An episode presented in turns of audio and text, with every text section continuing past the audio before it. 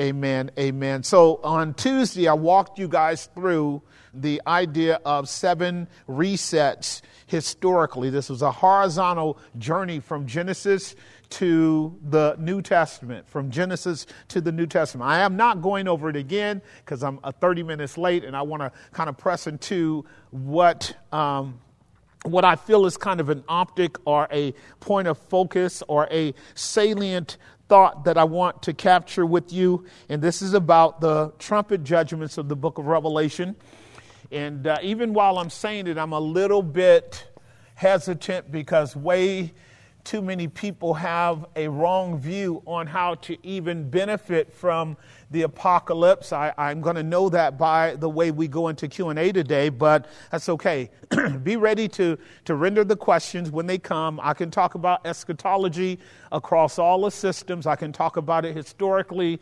I can talk about it exegetically, and we can do that. So I want you to benefit from it. I will say this, whenever the church of Jesus Christ is dealing with the apocalypse, whenever we're reading the apocalypse or studying the apocalypse, we are actually being blessed.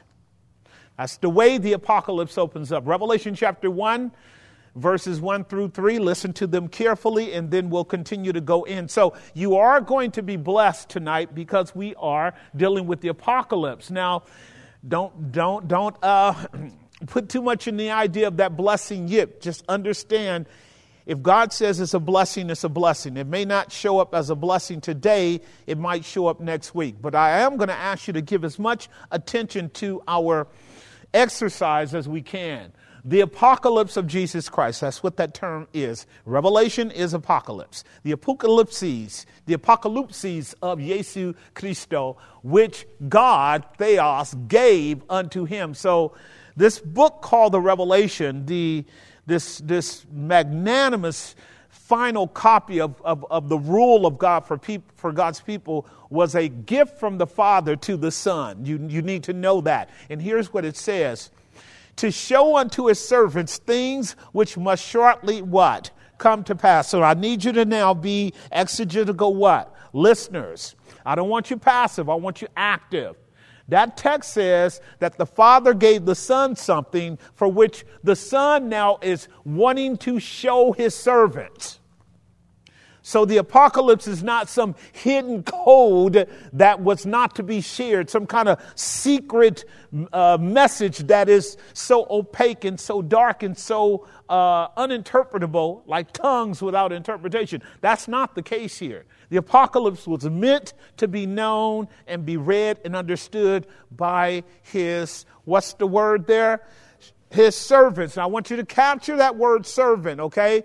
Because when we go into the Q&A, I'm going to argue for some of the presumptions going on in the West around for whom is the book of the Apocalypse written, what is it about in terms of its timelines, and it's important for you to know that God is coding all the way through the Apocalypse those to whom He's writing.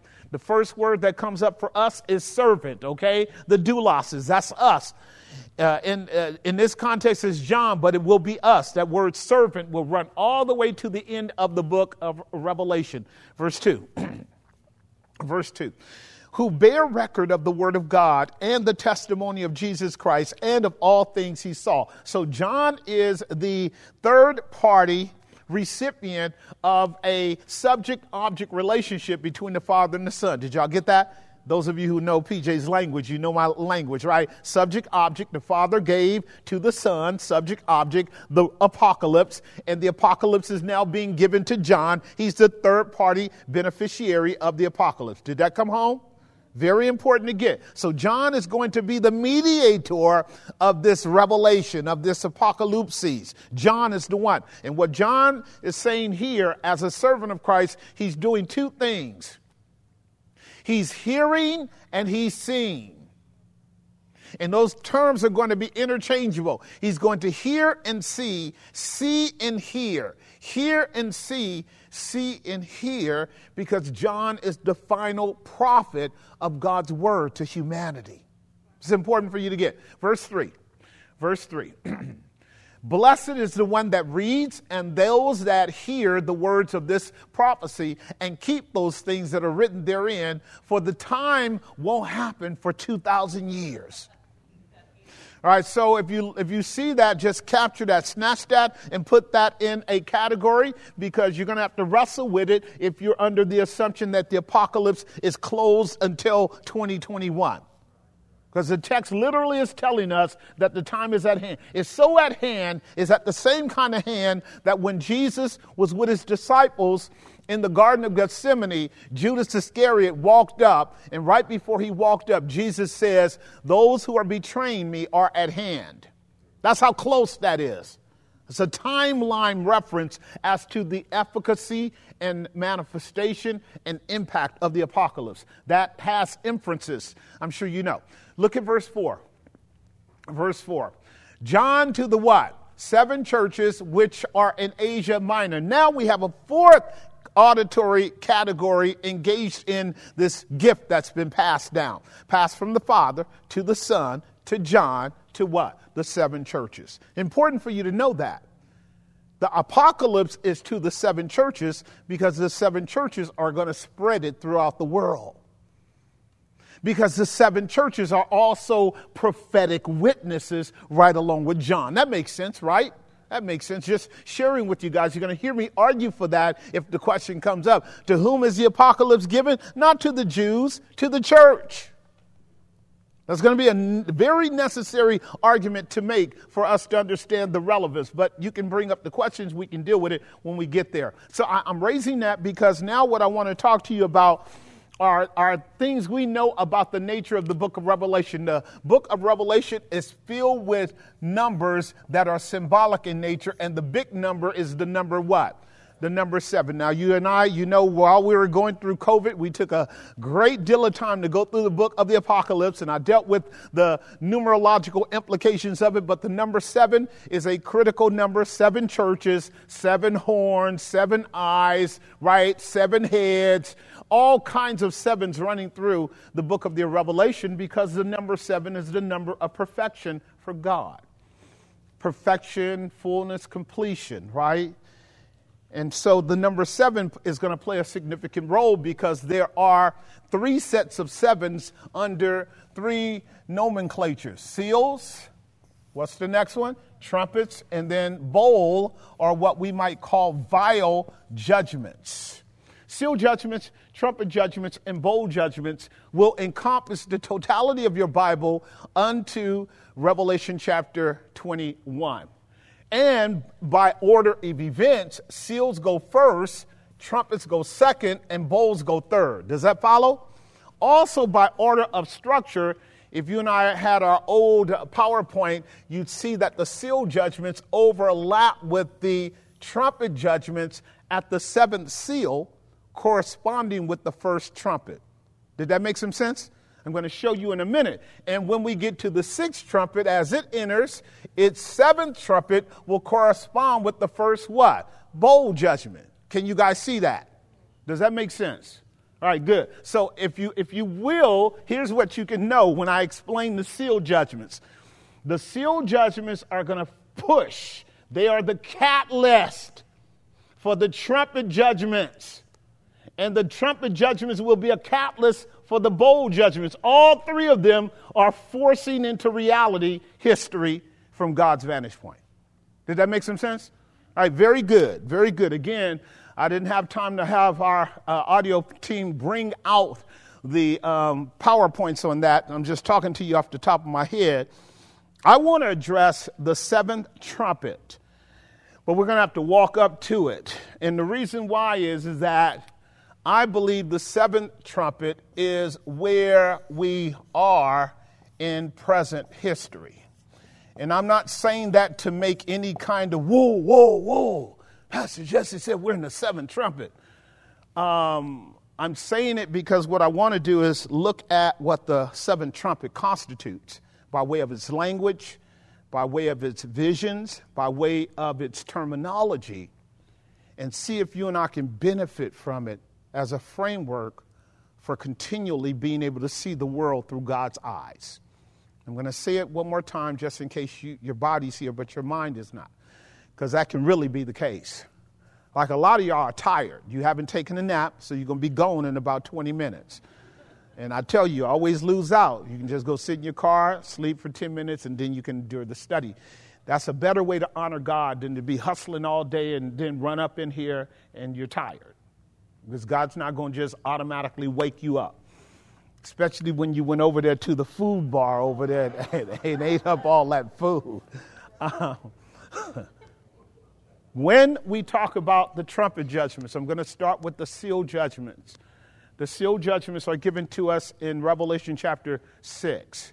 Revelation chapter 6, verse 1. I'm just going to look at a few of the seal judgments. I'm going to talk about them and talk about how they relate. the seal judgments are spoken about in Revelation chapter 6. And I saw when the Lamb, who's the Lamb? Jesus Christ opened one of the seals. Now, there are seven seals, and, and John sees when Jesus opens the first of the seven seals. One meaning the first of the seven seals. Does that make some sense?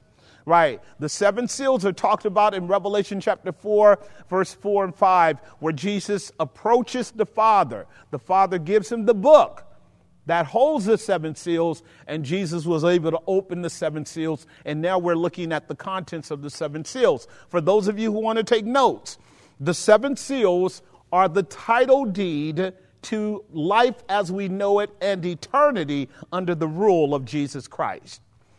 The seven seals are the title deed to life as we know it and eternity under the rule of Jesus Christ. It would be like this because we're dealing with a theomonarchical paradigm. A king is ruling, is he not? He's, he's frequently in the apocalypse observed as him who sits on the throne, whom no one can see, but we know him to be God the what? Father. And then Jesus approaches the throne as God the what? Son. And as a vicar, the Son is running God's world. We would agree with that. So, what the Father does is give the Son the title deed of authority over everything so he can run the world. On the ground, at a, at a horizontal level, you and I know that to be Matthew 28 18 and 19. All authority and all power has been given unto me over everything. Therefore, go into all the world, preach the gospel. Y'all got that, right? We say Jesus is what? Lord. So that's the language. So as the seals are opening, it's an indication that Jesus is exercising authority over the world Aquila's up there, you might be able to find those seal images that we had before. And one of the seal images for people to have a proper view is not seven individuated seals. There it is. Those are what the seal judgments would look like. And do you see each, go back, go back for a second. You see each, each one of those uh, clay uh, seals? Each one of those clay seals will open up one of those um, scrolls. Once that first one is open, the second one, that seal has to be broken. Then the second scroll is open. Then the third one. Then the fourth one. They are a whole continuity, but they have to be broken at the end of each scroll proclamation. Did that come home? Very important. I wanted you to see that visual. Um, so, so going back to Revelation chapter 6, verse 1, I want to just look at the first four briefly. I shouldn't even do that but, but I kind of want to drill it into you. The first four um, seal judgments are important because they are what are called the four horsemen of the apocalypse. That language has been taken and desecularized and made to be applied to everything under the sun, right? The four horsemen of the apocalypse is the symbolic language I use in the ROE class when a brother is uh, in trouble with his wife and the four horsemen of the apocalypse has to run up on him. You guys remember that language, right? Anyhow, when he opens the seal, as it were, the noise of thunder, one of the four beasts says what? Says what? That means be interested in what God is about to do under this decree. Come and see is what the angels said who were at the tomb of Jesus at his resurrection. Come and see. Come and see is for everyone that's interested in what God is up to. And no one will come and see who is not interested.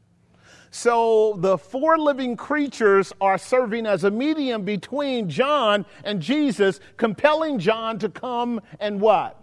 And you and I too. So the next verse will tell us what John sees. And I saw, there it is, and beheld a white horse, and he that sat on him had a bow and a crown was given unto him, and he went forth conquering and to conquer. So now we're dealing with a horse that is uh, obtaining victories. Nikion is the Greek term, Nike, from which we get triumph and victory and overcoming.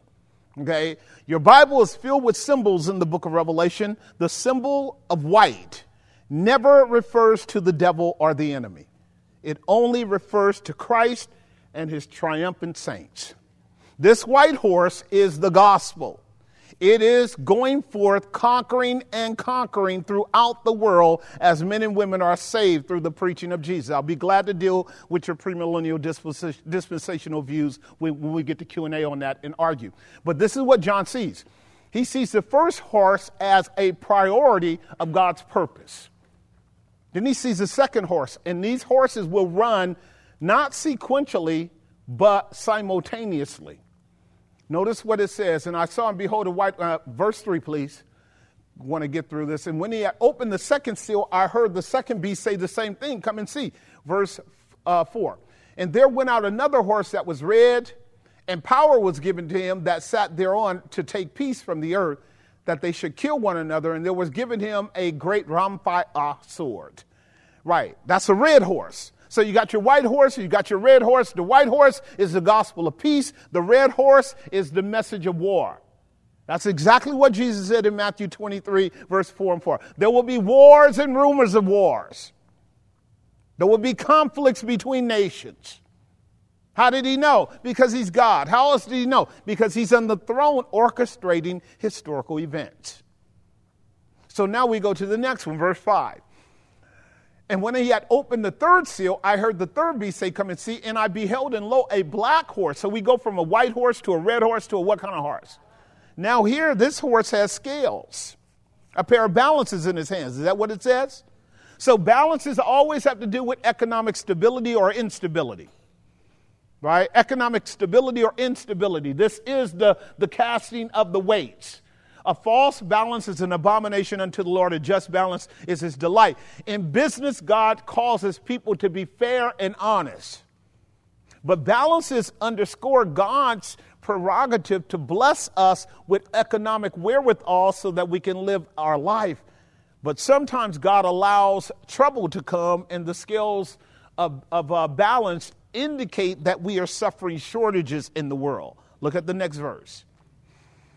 And I heard a voice in the midst of the four beasts say, A measure of wheat for a penny, and three measures of barley for a penny, and see that thou hurt not the oil and the wine. What is verse 6 underscoring? Massive inflation. Massive inflation. What does that mean? There shall be famines and pestilences. That's Matthew 24. Matthew 24 is the ground version of the four horsemen of the apocalypse. Jesus explains what the world would be like cyclically all the way to the end. Sometimes it will be peace, sometimes it will be war, sometimes it will be prosperity, sometimes it will be famine. One more horse, and then we're going on. Verse 7. Up, oh, I'll go back to verse 6 just in case you're studious. Don't hurt the oil, don't hurt the wine. Is that what he says? This teaches you that God is sovereign in what is impacted at the economic and agricultural level. Don't hurt the oil, don't hurt the wine. You got to remember the book of the Apocalypse is not only dealing with world events, but is dealing with world events from a symbolic and redemptive level. Don't hurt the oil, don't hurt the wine, okay? The oil and the wine, the oil and the wine. It's going to come back up again, all right? We're going to see that verse uh, 7. And when he had opened the fourth seal, I heard the voice of the fourth beast say, Come and see. There he goes. They're all saying what? Come and see. Right. If you want to know what God is up to, read his word. But you're going to act- actually have to have God help you. You and I don't see truth naturally. You think you do, you don't. He has to help us. Verse 8. This is the last one. And I looked and beheld a pale horse, and his name that sat on him was what? And hell followed him, and power was given unto him over the fourth part of the earth to kill with the sword and with hunger and with death and with the beast of the earth. So we got four categories of decrees of how the world will function. There will be a proclamation from the New Testament on to where we are now, where the gospel goes into the world. It has been, it is yet going into the world. Men and women are being saved, Christians all over the planet. But simultaneously to the gospel going forth, there are wars and rumors of wars. There have always been wars since the Roman Empire up to where we are at present. We are engaging in mega wars right now the numbers of which have never been on the face of the earth. And the danger at the present time with you and I are remarkably important, but no one's talking about it. We will talk about it when things shake up a little bit more. That's kind of why what I do as a pastor here, who also has a prophetic calling, I let you know what we're bumping up against publicly so that when things begin to happen, you don't collapse like a lot of church folk do because they've been living in a bubble. Right, so, so this is what we want to work through. Here it's talking about death, and that follows. If you have war, you're going to have famine. If you have famine, you're going to have what? These are sequential, these are cyclical, and in the midst of a world fighting all the time, disturbing economic systems, ecological economic systems, death is just the attrition everywhere on the planet. We should never become maladjusted to it. We should hate it. We should hate the fact that our world is constantly fighting and killing itself because that is radically anti Christian. Did that make some sense? And the reason I put that little caveat out there is because, unfortunately for me, I'm dealing with a society of Christians that are more politically oriented than we are biblically oriented. And what I mean by that is when you become political, you don't mind your enemy dying. And that's wrong. I'll leave that there for now. Now, this is the seal judgments, and they're going to push the what judgments? Right, so from uh, chapter 7 does this really weird thing. It's kind of an intertestament period. From chapter 7 to chapter 8, it gives this visual of the seals working in terms of sealing 144 of 11 tribes of the nation of Israel, and then it goes into the trumpet judgments. So we're going to leave chapter 7 alone because I want to get into the trumpet judgments because that's where I want us to be talking about what trumpet judgments are and what they look like. So if I say that the seals are decrees, they are God's sovereign decree. It's his mandate to rule the world and how. Seals are what kings, the authority of kings, they are the authority of kings to decree. And, uh, and God's sovereign decree is being executed now. This is the title deed to the universe. It's being unfurled as you and I speak. Well, the trumpets are always a warning that something is or is about to happen. A trumpet is a warning. All through your Bible, you get this thing called the trumpets. This is going to be Amos chapter 3, verse 8. Can you pull that up? Amos 3 8. This is going to be a, a sort of definition given to us about the trumpets I want to talk about. The lion hath roared, who will not fear? The Lord hath spoken, who can but what? Well, go back to verse 7. It may be verse 8. Um, I'm, I'm just guessing. I'm in that ballpark. I don't want to have to find it, but if you go there uh, briefly, maybe verse 6 through 8, maybe even 9. What verse is it? Okay, verse 6, there it is. Look at verse 6 in our text. Shall a trumpet be blown in the city, and the people not be what? Shall there be evil in the city, and the Lord has not what? Right. So Israel, when they came out of Egypt, as God had them preparing to be his army to go into Palestine, go into the land of Canaan, you guys know that. That's where we are in our study. Israel was God's army, as the church is God's army as well. God told Moses to make two trumpets of silver so the Israelites could be instructed as to what to do when God said, Arise, move, and go. You guys remember that? This would be in the book of Numbers, Numbers chapter 10. Paul said it also in 1 Corinthians 14 How shall the people know if the trumpet doesn't give a certain sound what to do?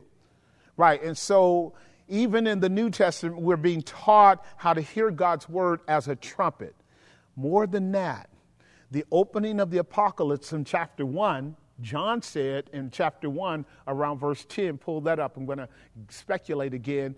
the voice that he heard was a voice like unto a trumpet. Jesus was talking to him. This is, I'm sorry, Revelation chapter 110. This is, this is the symbolism that is inherent. I was in the Spirit on the Lord's day, and I heard behind me a great what? As of a so the trumpet now is a symbolism running from Revelation chapter 1 all the way up to Revelation 15, okay? And trumpets are warning signs. So, not warning sounds, warning signs. So, when you hear the idea of a trumpet, your job is not to listen for a sound, but to look for a sight. When you hear the language, the trumpet, look for an event that corresponds with God warning, and it will be evident by evil being present. Did that come home? When the trumpet is being blown, people in the city are being warned that an enemy is approaching. That's why Ezekiel was said, I am sitting you on the wall like a watchman. If you don't blow the trumpet, their blood is on your hand. So the book of the Apocalypse is a trumpet all the way through. Does that make sense? All right, so good. Now I want to kind of work with this for a little while before we get into Q&A, and I want us to go to Revelation chapter 8 verse 1. I'm going to see if I can walk through this. It's a lot of language. Then I'm going to get to Revelation chapter 11, which is where I want us to settle into the seventh trumpet. If you can take notes, be ready for some Q&A. Um, we'll see if we can help you a little bit. Let me see how can I put this. This will make sense if you position yourself as if you are in a bird's eye view. I talked to you about that on Tuesday. Don't ever forget, every Christian has the right to view the world from God's eyes. And when you don't, you make a huge mistake. But the only way you're going to see the world through God's eyes is to read His Word with your heart in a place where Christ is, because Christ is at the right hand of the Father. And what Christ sees is the world from a bird's eye view. But I told you on Tuesday, you and I are at the right hand of Christ. So if Christ is at the right hand of the Father and we're at the right hand of Christ, should we not be able to see the world from a bird's eye view? That's what the apocalypse is about. Now, most people are operating out of a horizontal level. I told you about the horizontal dilemma. Haven't I told you about that? That's the children of Israel in the wilderness. I swear they never saw anything up in the skies, ever. By the way, they're complaining, right? The heavens didn't open up, no revelation, no glory. Now, it, it happened, but they didn't see it. Why? Because they are trapped by a horizontal dilemma. It is a major limitation on your capacity to see the world from a bird's eye what? That's right. And the believer has that. It's called, it's called come and see. So we're getting ready to watch heaven acting from heaven down on the earth. And there are a lot of artifacts and terms that are coming out that I'm not going to stop and slow down and unpack because we'd be here till 10 o'clock. But I want you to, I want to see if you can pick up on some. I want you to take notes. I want you to take notes as if God is preparing you for something. And if you don't get it, you're going to miss it when it happens. Now, I don't even know what that is for you. But what I want you to do is read with your ears wide open and not force yourself to see something, but just listen. And if something comes up, write it down so we can talk about it. I'm going to walk this through a lot here. And when he had opened the seventh seal, ah, what do you mean, Pastor? Well, the seventh seal is the first what? All right. He's getting ready to prove that. When he had opened the seventh seal, there was silence in heaven about the space of a half an hour. So, think about this. This here is a conflation of categories because we're dealing with apocalyptic language. Apocalyptic language are metaphors, analogies, similes, typological patterns, imagery that defies our normal three dimensional sort of sequential pattern of conceptualization. That means things are conflated in ways that don't make normal natural sense. Like heaven is a boundless place when it comes to time. We're conflating categories. See, now I shouldn't stop and teach, but I'm trying to help you understand a lot of people don't really benefit from the apocalypse because they don't slow down to read these things. God is telling you, I'm going to give you a temporal metaphor in a eternal context. That eternal context is heaven.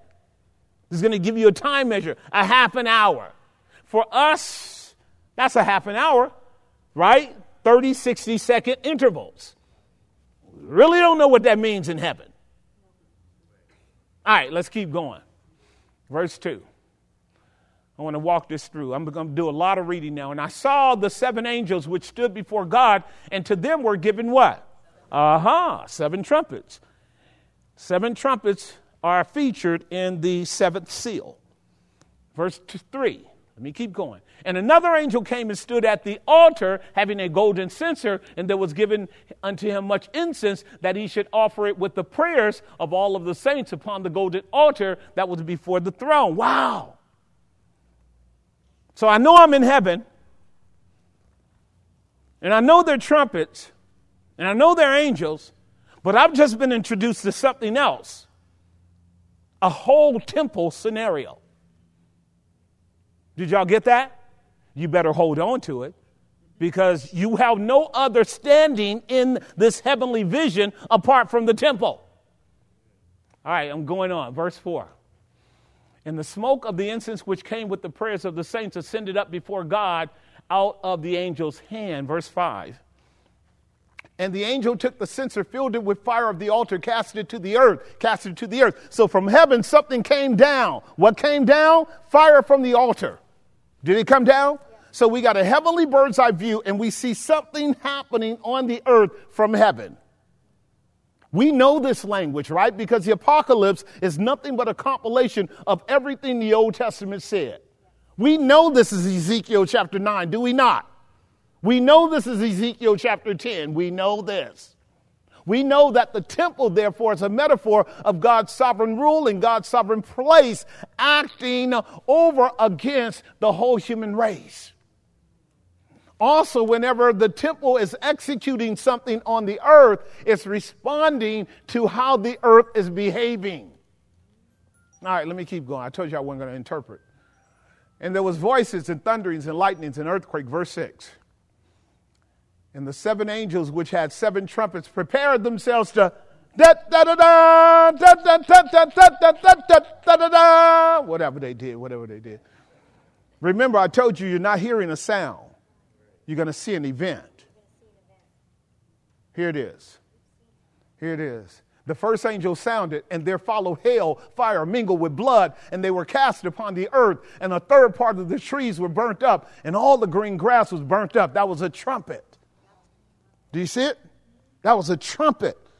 Heaven opened up and a trumpet yielded forth a judgment. That's wild. But we've seen this before because there was a battle between heaven and earth right before a bunch of people that were chosen by God to be brought out of bondage from a word that we need to now capture. What's the word? Egypt. You need to capture that. Because now heaven in the apocalypse is acting as if we're back in the days when God's people were in bondage. Okay? It's important for you to know that this is a plague of the t- 10 plagues. some call this the seventh plague. I would argue that that's true. Let's keep going. Verse 8. And the second angel sounded, as it were, a great mountain burning with fire was cast into the sea, and the third part of the sea became what? Right, this is amazing. Now, again, you may or may not know, this is language, apocalyptic language of the ending of kingdoms. Mountains represent kingdoms. And you don't know it, but Jeremiah spoke about this. He said Babylon would be taken up and cast as a burning mountain into the sea. Okay? So I'm, I'm, giving you the apocalyptic language in short interpretive mode so that you can keep up with me. All of the prophets in the past were speaking like this when they were speaking for God against nations that were seeking to harm God's people. By the way, the book of the Apocalypse largely is a depiction of heaven ruling over the kingdoms of men in behalf of God's people. So when you see all of this evil happening, it's God punishing men for abusing his people. Who were simply warning men that we need to behave right when it comes to our God because God blesses, but God also what? Curses. Y'all keeping up? Also, I want you to keep in mind, I'm, a, I'm just front loading you with stuff. I want you to keep in mind the tactile uh, reality of what's happening. I want you to keep in mind what's taking place because these are actually ecological judgments, are they not? Very, very germane to where we are in our day. Would you agree? Very germane. But they have been throughout all history. All right, let's keep going.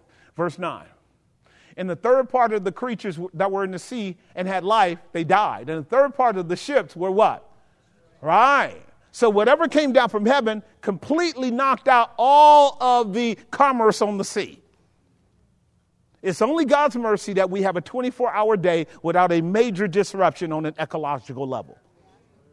Next verse. And the third angel sounded, that's the third trumpet and there fell a great star from heaven, burning as it were a lamp, and it fell upon the third part of the rivers and upon the fountains of the waters. Verse 11. And the name of the star was called what? Good. That's another key term. Because now we have not only things coming out of the temple in heaven, but we have the collapsing of the cosmos onto the earth. The collapsing of the cosmos onto the earth. Is that the imagery? A star is falling. A star is falling. It's getting ready to get worse than that. A star is falling. And the name of the star is called what? Had you ever heard that term before? The prophet spoke about it. Wormwood is the metaphor for that which is bitter, that which is angry, that which is toxic, that which is dying.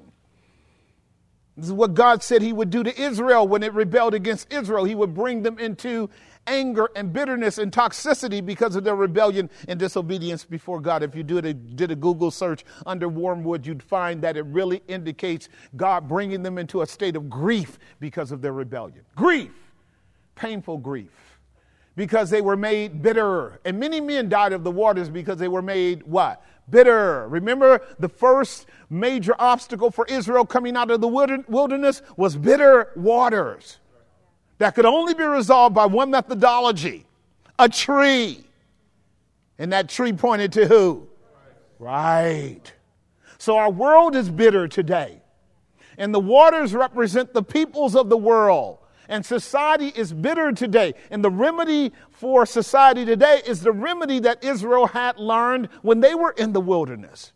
And that remedy is someone who could take on their bitterness in the person of Christ. You agree with that? Now, watch this, verse 13 because I want to keep walking. And the fourth angel sounded, and a third part of the sun was smitten, a third part of the moon, and a third part of the stars, so as that the third part of them was darkened, and the day shone not for a third part of it, and the night likewise. Whoa, once again, an Egyptian judgment. Because remember, it was dark in Egypt. In other words, the sun was darkened and the moon was darkened and the sky was darkened. Here, I want to give you what this is. This here is a warfare scenario. We talked about this when we worked through this before. In a war, sometimes daylight is not seen for days because of the smoke from the battle engaged. Our perspective of the sun and its capacity to be seen is only if there's nothing mediating, mitigating a view. Do y'all follow what I'm saying? For us, the sun can be dark, it can be red, it can be this, it can be that, and all we're dealing with is a filter that has modified its natural vision, its natural view. That makes sense, right? In war, men and women will swear that they never saw daylight for days because of the bombs dropping and the fire and conflagration, conflagration all around. It's important for you to know we're dealing with a warfare here. We already saw the four horsemen. So, what you're getting in the trumpet judgments are manifestations of that red horse. Keep going, verse, verse 13. It's getting, getting ready to get weirder than this, and we're not even at the seventh trumpet yet. And I beheld and I heard an angel flying through the midst of heaven, saying with a loud voice, Woe, woe, woe, three woes. Now, where do the woes come from? The major prophets. Isaiah brought woes, Jeremiah brought woes. The lamentation is full of woes. The prophet brought woes. Proverbs speaks of woes. God spoke of woes in the book of Deuteronomy. Woe is when men and women persist in rebelling against God, and a judgment comes that brings nothing but total misery. All right, so now notice what it says. Woe, woe, woe to the inhabitants of the what? To the inhabitants of the what? To the inhabitants of the work. Of the what? Good, I want you to get that. Because in the book of Revelation, I taught you this before, there are two citizenries a heavenly citizenry and an earthly citizenry. Did I teach you that? Those that dwell in heaven and those that dwell on the earth. So the people that dwell on the earth are in danger of these kind of consequences. Those who dwell in heaven are secured from them. Where do you dwell? Okay, if you dwell there, then you should not be harmed by these things. You see how quickly you're jumping on that? You better work that through, right? Because when people say they are believers in Christ, they say they are, but they can be moved by every temporal, earthly, carnal thing, even propaganda. I'm not quite sure.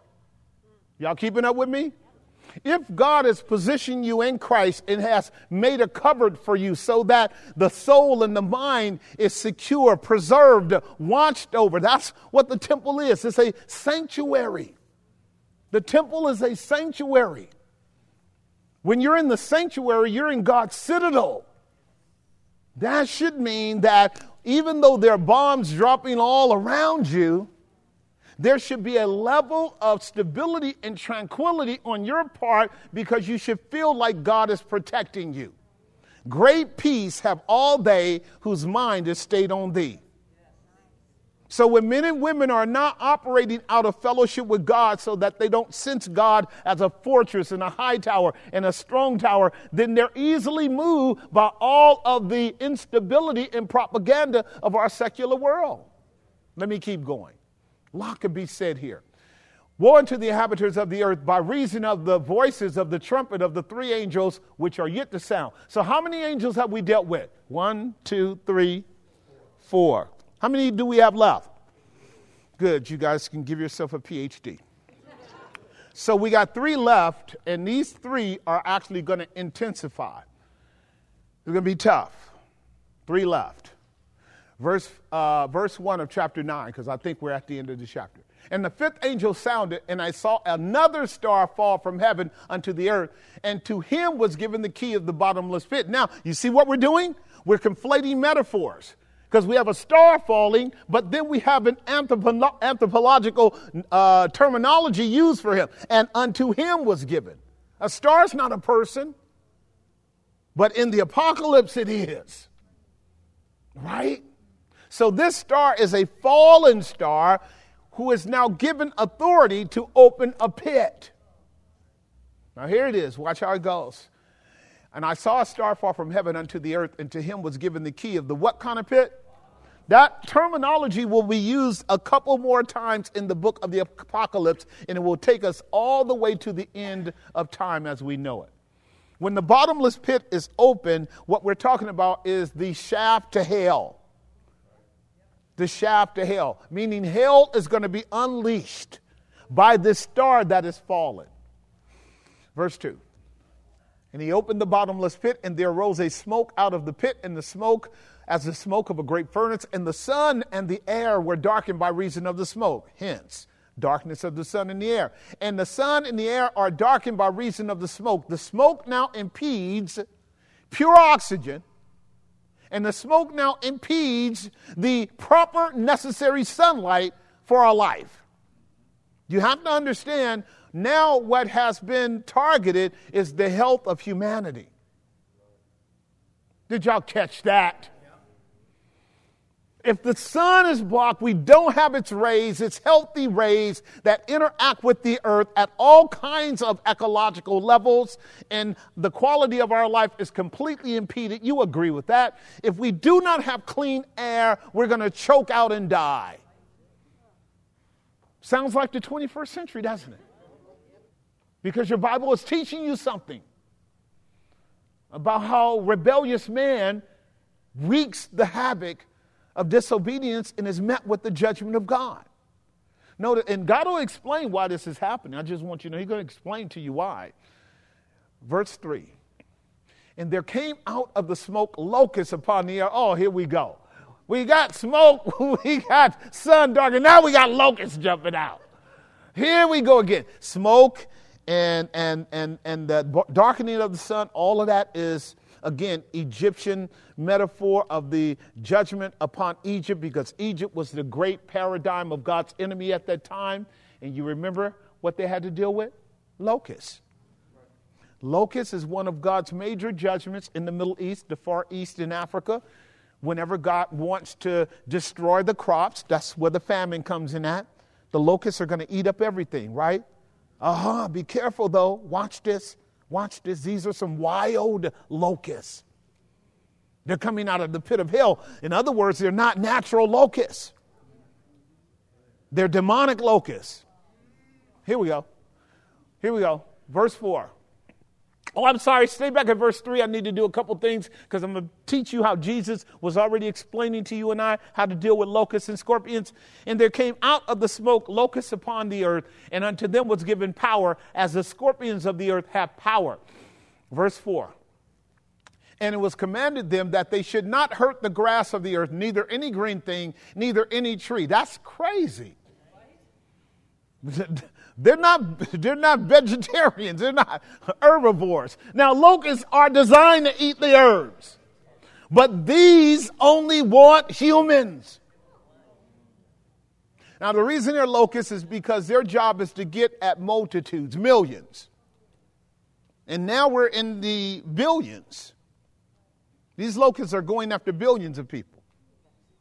Are you guys keeping up with me? Now, I want you to hear the language. I have not even begun to penetrate into a contextual interpretation of this. I only want you to get used to the language because I want you to have a bird's eye view when you start to read the newspaper. Otherwise, you are horizontally trapped by lies that will actually filter what you should be seeing. Am I making some sense? All right, here we go. Um, he, he says, neither, the, neither uh, any green thing, neither any tree, but only those men which have not the seal of God in their foreheads. Uh huh. This is a group of men who are protected. They're protected. Mark that down. That's another code. In the midst of the trumpet judgments, there are a group of people that are protected because that group of people are decreed. They are what? Sealed. That's it. They're sealed. Now, these wild demonic locusts coming up out of the pit, they're flying around who knows how fast. We're in AI now. Who knows how fast? But when they run up against somebody that has a seal on up, can't mess with them. Got to go find somebody without a seal. Lord, seal me. Y'all keeping up with me? Because we can press into it. I'll give you Q and A. Let you. We can unwrap it in the Q and A. You know we can go there.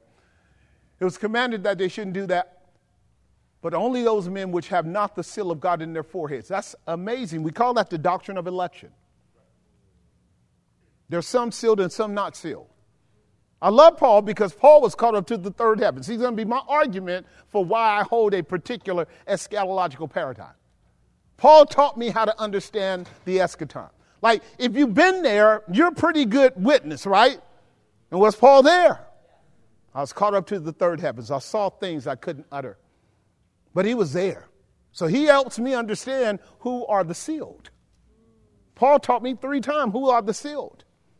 Then I'm taught again in Ezekiel chapter 9 who the sealed are. The sealed are everyone that cries and sighs for the abominations that are done. Did that make some sense? Right? God looks at the attitude and disposition of the heart because if we think like God do- does and we care like God does, we hate what we see going on. And God seals such. You're special. If you feel what God feels, think what God thinks. I'm thinking, I'm speaking anthropomorphically. And you represent God at that level. This is what we're learning about Moses. He stepped out of line. We're going to pick back up with him on Sunday. He messed up, didn't he? But he's going to get right back in line. Because God wants us to be happy when he's happy, and God wants us to be disappointed when he's disappointed. Ye who love the Lord hate evil. Let's keep going. Notice what it says. And to them it was given that they should not kill them, but that they should be what? Man, what kind of locusts are these? They get to run up on people that are unsealed and, and, and, and torment them. Do you know what that means? The people that are unsealed are given to torments that do not kill them. So we see an exponential increase in tormented people today. And it's as the torment of scorpions when it strikes a man. Now, a scorpion has a range of impactful toxin. Does that make some sense? Like spiders do. Did that make some sense? Like other certain toxic bugs do. Did that make some sense? Like snakes do. Did that make some sense? Like vaccines do. Did that make some sense? I'm giving you keys. I'm giving you keys. All right, verse 6. And in those days shall men seek death and shall not find it, and shall desire to die, and death shall what? All right, that's absolutely wow. That can be worked on. That's an oxymoronic term. It's the metaphor of men and women not being able to be relieved from their torment. Okay? You can't just escape like through suicide. This is not what that's talking about. This is not what this suicide doesn't solve the problem of being unsaved. Did that make some sense? It, it doesn't solve that problem. It accelerates it. Verse 7 and the shapes of the locusts were like unto horses prepared unto battle, and on their heads were as it were crowns like gold in their faces, and their faces were the faces of what? But if that's not wild, I, I mean, if that's not one of those sci fi movies, I don't know what is. If this is not a transgendered person, I don't know what that is. I'm laughing. Get a hold of it. Get a hold of it. Am I making some sense? I'm laughing, but I want you to get a hold of it because this is how God warns what happens when we intentionally violate the order of things. When we destroy the categories of things ontologically, God opens us up to a demonic world, and the demonic world loves confusion. This is what you're dealing with. And we laugh about it, but the destruction that comes with a culture that has decided to engage in not only pharmaceutical strikes on human beings like scorpions, but the modification of body parts and this transgender chaos that we are now starting to emit. Did it come home? Your Bible speaks to it. Verse 8. And they had hair as the hair of women, and their teeth was as the teeth of what? This is real wild because now we're dealing with the hybrid of anthropomorpho zoomorphisms now. We got teeth like. Now, you know this chick ain't trying to be cute. Right? She ain't trying to be cute. Keep your mouth shut.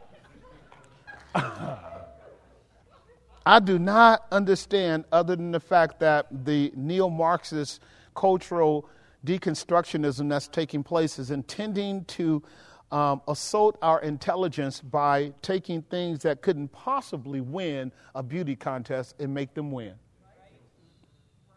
and, and, and are doing it just to, just to disrupt your sense of decency, order, and coherence and beauty. Did that make some sense? Okay, good. It's important because that's an enemy behind the scene doing that to you.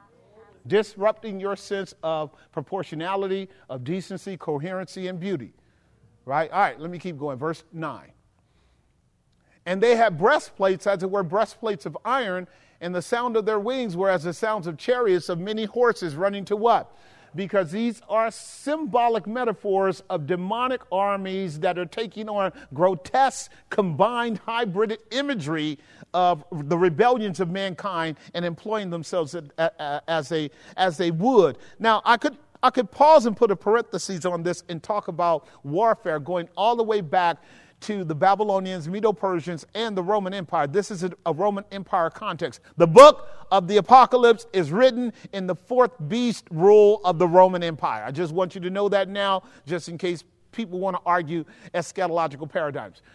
The Roman Empire, the Medo Persian Empire, the Babylonians engaged in all of this frolic of sex uh, changes and sex rearrangements and pedophilia and all kind of perversions in conjunction with war, sadomasochism. Okay? They did not care about order. They did not care about hierarchy. They did not care about structure. Because they were so bereft of God, they had no sense of decency whatsoever. So, in a battle and war, you're going to see the perversion of sexual violence going on at the same time. That's what's going on in your world right now. And blind Christians are not seeing the battle that's going on right now. We're, we're not seeing it as a spiritual battle, but it is. Am I making some sense? We're not seeing it that way, but it is. Verse 10. And they had tails like scorpions, and there were stings in their tails, and their power was to hurt men how long? As long as the flood of Noah's day, where Noah and his eight souls were sealed in the ark, and everybody else had the rain of judgment coming down on them. It's the idea of unescapable judgment. Only in this context, you didn't die, you just tormented. Verse 11. And they had a king over them, which is the angel of the bottomless pit, whose name in the Hebrew is Abaddon, but in the Greek is Apollyon.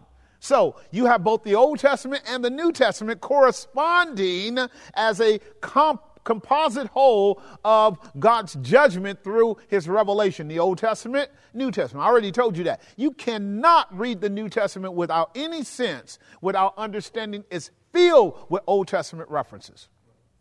So when we're talking about demons, we're not just talking about New Testament demons, we're talking about Old Testament demons. And this is what Jesus talked about. I saw Satan falling from heaven like lightning. Verse 12. One voice passed, behold, there comes two other woes hereafter. Let's keep moving. And the sixth angel sounded, and I heard a voice from the four horns of the golden altar, altar which is before God. Where are we at now? Where are we at now? The temple. Back up, you are at the temple. So, what you were seeing for these four or five trumpet judgments is what proceeded out of heaven down to the earth or out of hell up from the pit, decreed by heaven, so that you and I were looking at the activity. Now we're being reminded oh, wait a minute. The Lord is in his holy temple. Let all flesh keep silence before him. That's what you're being reminded that God is on his throne exercising his sovereignty over humanity from his throne in his what? Temple. The altar is in the temple. The incense is in the temple. The temple is not on the earth. Where's the temple? Because uh, I, I want to make sure you keep that in mind. The temple is not on the earth, it's in heaven. All right, next verse saying to the sixth angel that had a trumpet, Loose the four angels which are bound in the great river Euphrates. Verse 15. And the four angels were loose, which had been prepared for one hour, one day, one month, and one year for to slay the third part of men. So it was a designated period of time for these angels to come out of the Euphrates River, emerging up out of the Euphrates River, like the emergence up out of the Nile River, out of the Euphrates River. We, we already know what this is all about. This is the boundary between the east and the west. And God's drying up the east and the west so that judgment comes over into an area where God's enemies will going to be, are going to be flooded by this host of four angel demons. Look at verse 16. I'm being uh, vague with the specifics on purpose. And the number of the army of the horsemen were 200,000, thousand. 200,000, thousand. In other words, again, this is kind of symbolic language for a multitude which no man could number. Okay? 200,000, thousand. Some would say that 200,000, thousand would be like 20 billion. Okay? And I heard the number of them. Verse 17. And thus I saw the horses in the vision and them that sat on them. So now we're dealing with horses. The horse is prepared for the day of what? Battle. The horse is prepared for the day of battle. So these angels are really a host of monstrosity of warriors that are riding horses. Look at it again. And they sat on, those that sat on them have breastplates of what? Fire. And it's illuminated like it's just on fire, just just massively glowing, jacinth, a, brim, a brimstone. And the heads of the horses were as the heads of what? We just had saw that back earlier with, with, with, with, the women and the scorpions. And out of their mouths issued fire, smoke, and brimstone. What a, what a grotesque beast coming out of the, of the Euphrates, right? All of this is symbolism. All of this is symbolism. You guys keeping up with me? Don't over literalize it. Realize it, but don't over literalize it.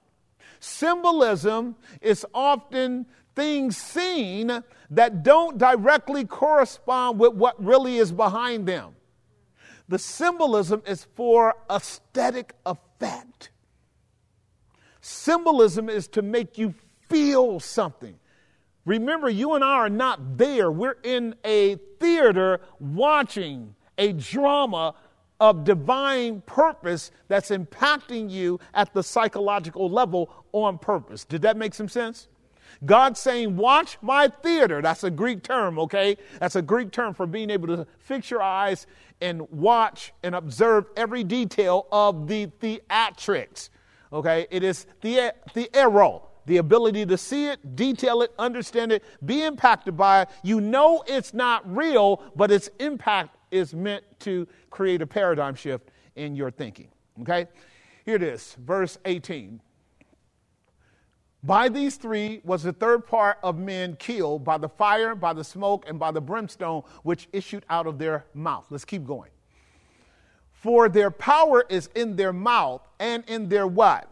Right. So you've got the front end of this beast speaking, power in their mouth, but the back end of their beast striking, power in their tail. That is a humanoid scorpion. Did that come home? That is a humanoid scorpion. Scorpions strike with their tail. This is Proverbs 9, Isaiah 9:15. The ancient and the honorable. He is the head. And the false prophet that speaks lies, he is the tail.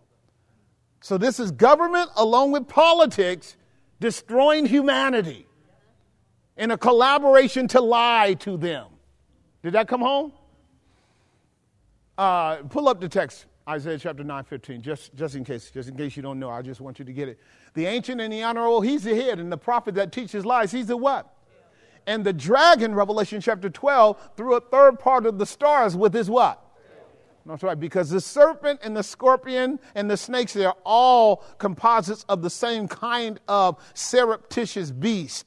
Uh, the oriental a- image of a surreptitious beast destroying men with their subtlety and their wiles, coming from their tails. Going back to our text.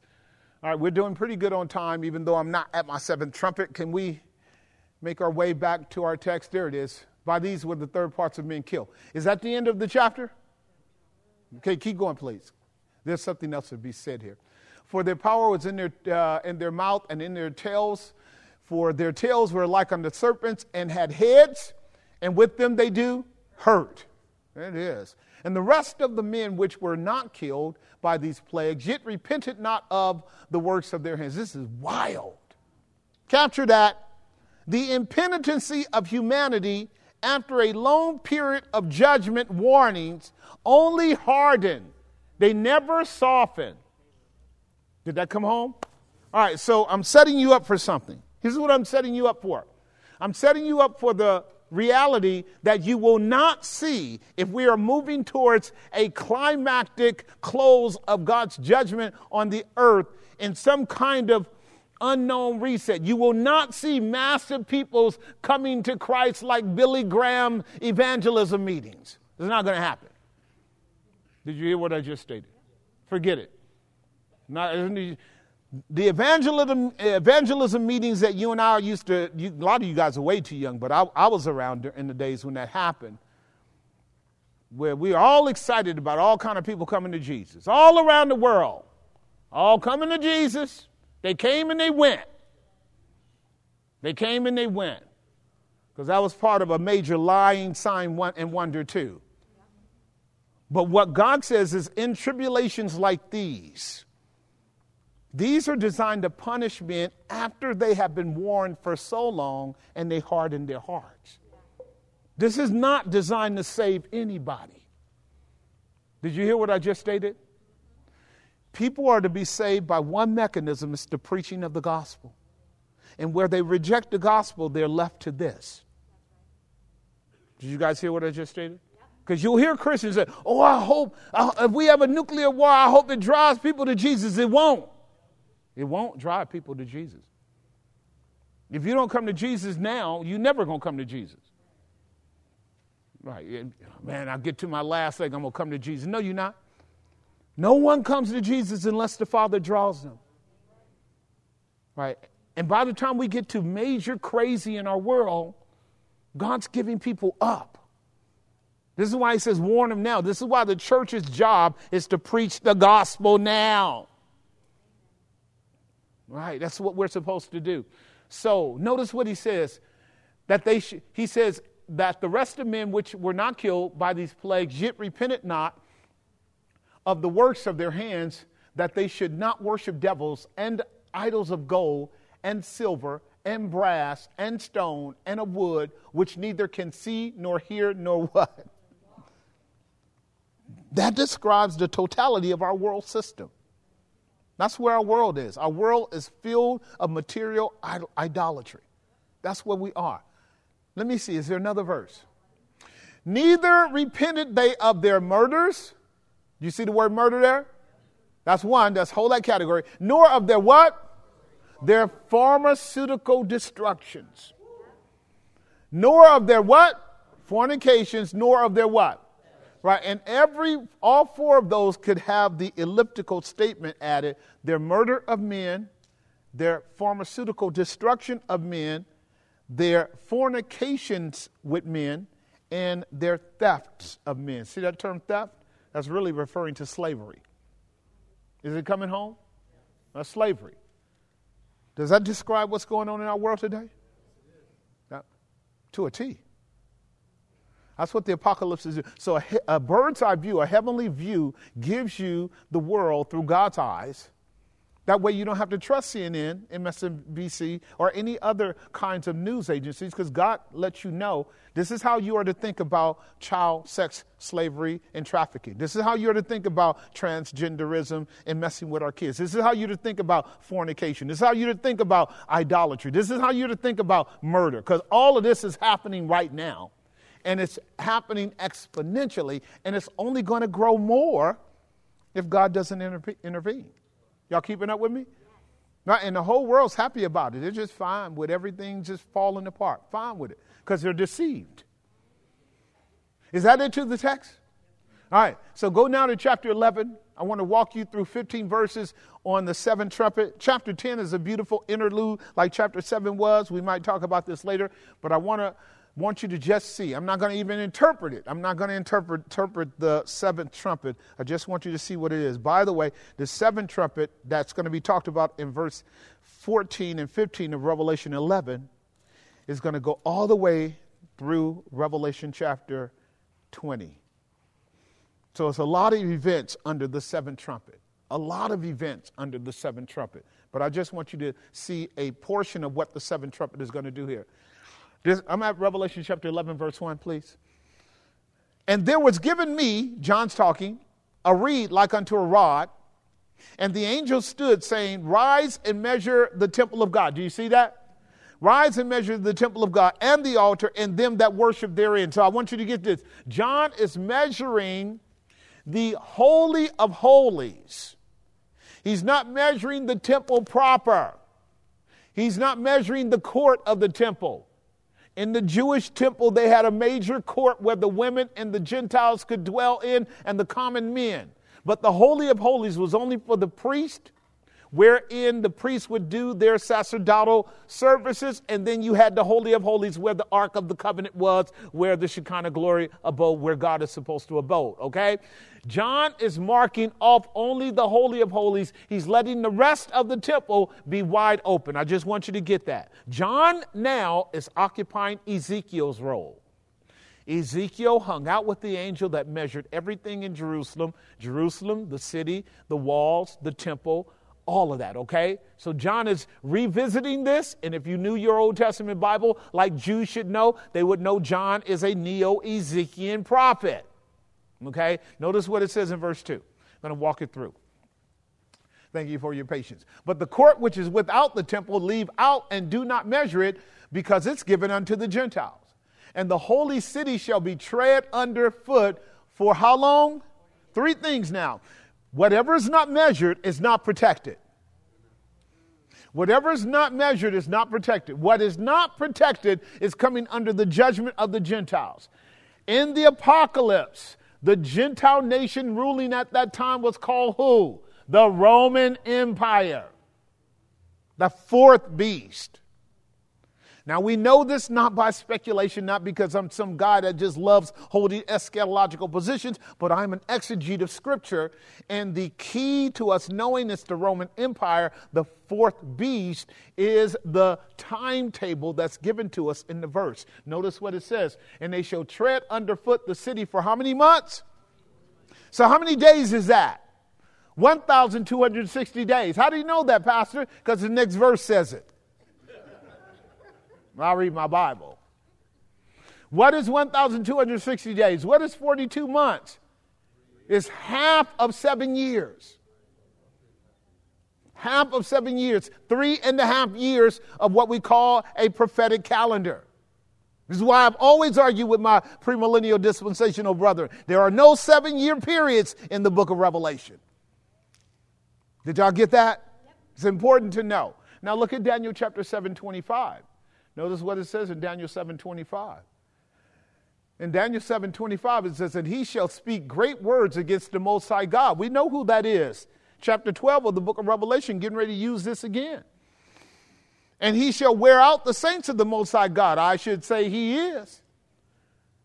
The idea is to, to rub and, and, and, and abrase and, and, until the saints just get so weary that they can't act. That's how the enemy works. He just wears you down, wears you to the point where you are in a kind of psychological and emotional paralysis. That's called the thlipsis. That's the pressure that comes down from the warfare. Y'all keeping up with me? Wears you down so that you can't do exploits, so that you don't have energy, so that you don't have momentum, so that you don't have efficacy. His goal is to wear you down. And the saints are being worn down. Right, that's his goal. He doesn't do it as an all and out attack. He just, dra- he, when you wake up in the morning, you just feel like you got weights on you. And after a while, you don't even want to go nowhere. Just wear you down. His goal is to wear you down unless you have somebody liberating you every day. Notice what he says. He shall speak great words against the Most High. Wear out the saints of the Most High and think to change times. Are times changing? And think to change laws, and they're changing. And they shall be given into his hand until a time and times and a what? One year, two years, and a half a year. How many years is that? Three and a half years. That's your, what we call uh, prophetic formulaic timetables that says the same thing three different ways 42 months, a times, a times, and a half a times, 1,260 days. Daniel will say this again in, in, Daniel chapter 12, same thing. So, how do we know this is the, the, the uh, Roman Empire? Go back to verse 24. Daniel 7 24. Well, you, you're at Daniel 7 10. There we go. And the ten horns, and the ten horns out of this kingdom are ten kings, and they shall arise. Let me see, Daniel, do verse 23. I just want to get the fourth beast, the fourth kingdom. There it is. Thus he said, The fourth beast shall be the fourth kingdom upon the earth. First kingdom, second kingdom, Medo Persia. Third kingdom, Grecian Empire. Fourth kingdom, Roman Empire. The fourth kingdom is the Roman Empire in the days in which our master was born. He was, un, uh, he was, he was around when Augustus Caesar was ruling. He made his way all the way up to um, another Caesar that was after Augustus. He'll, he'll pop back up in a moment. Then the apostles hung out all the way up to Nero. Uh, Caligula was around during the apostles' time. This is the Roman Empire. The Roman Empire encompasses the book of Revelation all the way up to Domitian, minimum up to Domitian, and uh, obviously Vespasian and, and Titus as well. This is the fourth kingdom. It's very important to know that because people are cajoling different timetables uh, according to their eschatological schemes. And what we are understanding is that the Roman Empire was the era in which Christ made these prophecies that you and I are dealing with now. Very important. He shall devour the whole earth and tread it down and break it in pieces. Very horrible beast. All right, so that being the case, go back to Revelation chapter 11. Let me uh, permit me a few more minutes to walk through this so you can see it. You've heard this language. This is, this is a short narrative there's a lot to be said here, but I want you to see the optics because when we're done, we can talk. I think I'm going to have to do a second study on this to drill down in some points. I'll give power unto my two witnesses, and they shall prophesy a thousand two hundred three score days, clothed in what? So remember what Jesus said out of the mouth of what? Two or three witnesses. I shall send you forth two by two. Tarry ye here until you be endued with what? Power from on high. So shall you be my what? In the original language, the word power is not there, so you can scratch that out. I will give unto them what is necessary for them to be my two witnesses, and they shall prophesy for a thousand two hundred three score days. Verse 4. These are the two olive trees and the two candlesticks standing before the God of the whole earth. This is powerful because what this is describing is how God views his witnesses. He views every believer who is a true witness as an olive tree because the olive tree is the covenant promise that God would take care of his people by the presence of the anointing, the anointing of the Holy Spirit, which came through the olive oil that was poured into the menorah so that the menorah could give light to the world of who Messiah was. So every believer is this candlestick. You are the light of the world in the which the Holy Spirit is being poured into continually in order that you might continue to illuminate God's Word. Did that make some sense? You and I will not be good witnesses or even effective witnesses without the third person. He has to help us tell the truth as it is in Christ. Here's the reason why. Look at verse 5. And if any man hurt them, because you see what happens when, when folk tell the truth? You get hurt, don't you? Now, if any man hurt them, fire proceeds out of their mouth. That's why you got to keep your mouth shut, saints, because you can hurt people with your mouth. Fire proceeds out of your mouth and devoureth their enemies. And if any man will be hurt by them, he must in this manner be what? All right, so I'm to lock in a little, little, little narrative. Your power is in the Word of God. That's where your power is. It's not in your person, it's in the Word of God. Also, it's not in your person to execute God's word in a way of wanting to harm anyone. Your job is to simply tell the truth. The truth will navigate healing and harm according to the sovereignty of God. Did that make some sense? Your job is not to hurt anyone with your words. Your job is to declare the truth. The truth will be negotiated by the sovereign Lord as a two edged sword to heal and harm as God pleases. That's the nature of truth. That's the nature of truth. In other words, you and I don't want to use any other means to protect ourselves or defend ourselves but the truth. Notice what it goes on to say.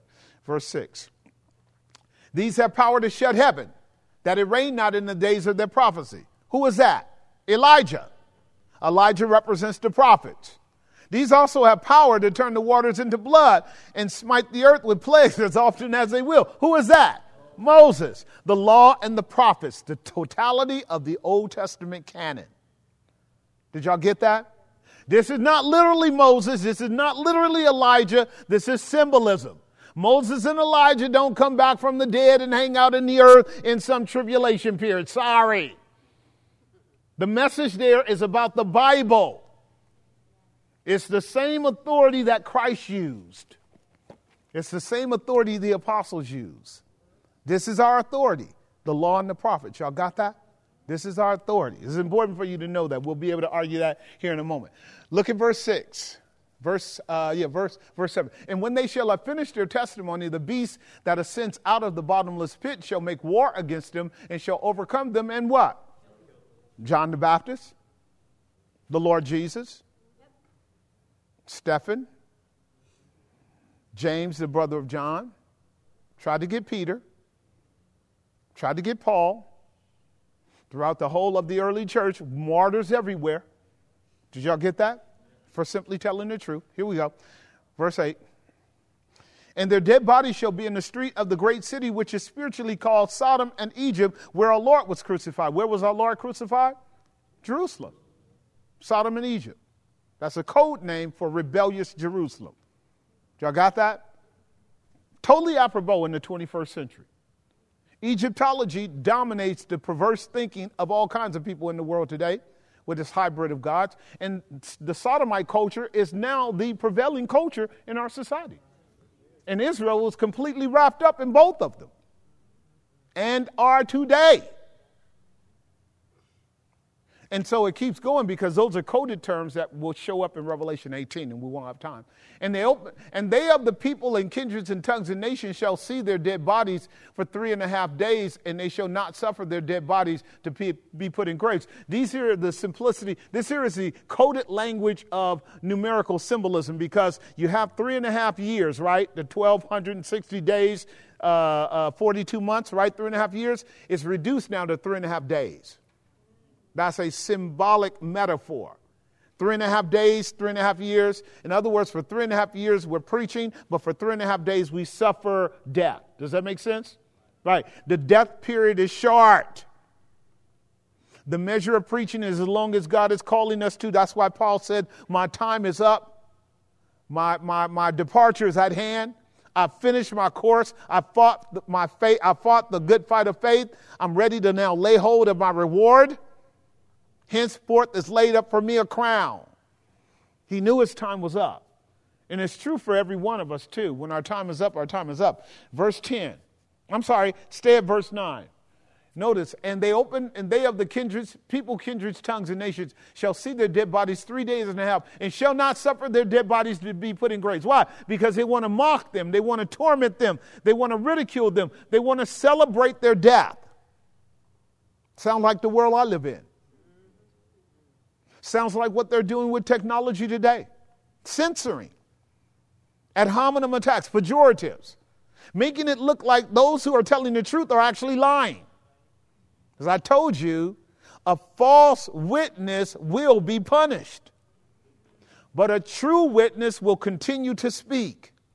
So, when true witnesses appear to be punished by the world, they're made to look like false witnesses.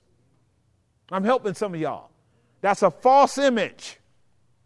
The true witnesses are slaughtered by the rhetoric and techniques of the secular world system, so the secular world thinks that they're false. Did that make some sense? But we're to hold on because they're going to rise again from the dead like Jesus did after three days. Because you can't hold the truth down forever. Haven't we figured that out, saints? We're enjoying it now, aren't we? Because it's emerging explicitly clear a lot of the stuff that went on over the last three years. But we are in for another major battle, and it's upon us even as we speak. Verse 10 And they that dwell upon the earth shall rejoice over them, make merry, shall send gifts one to another, because the two prophets that tormented them that dwelt on the earth. So the gospel torments people. I don't know why, but I guess it does. And after three and a half days, the Spirit of life from God entered into them, and they stood upon their feet. And great fear fell upon them which saw it. So you can actually take this and make application to the small victory time that we're engaging in right now, where a lot of the true witnesses of the truth of what went down were slaughtered and they're emerging, they're recovering, they're winning battles. We're winning them in the courts, we're winning them in the Senate. Are you guys hearing what I'm saying? This is not a small thing, this is a really important thing to know. Certain victories are designed for a moral and spiritual fervor to rise up again. I would hope that it would turn into something on the part of human beings to realize we got a little window to stop this crazy madness if we rise up and fully live out our Christianity.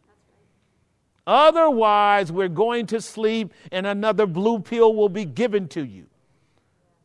And the second one, you will not wake up from. It's true. Now, this is the way the seventh trumpet get, begins to emerge. Notice what it says, verse 12. And they heard a great voice from heaven saying unto them, Come up hither. So you see from heaven on the earth the two witnesses serving God and then being killed, and God allowing them to be misused, and then raising them from the dead, and now bringing them up to heaven, right?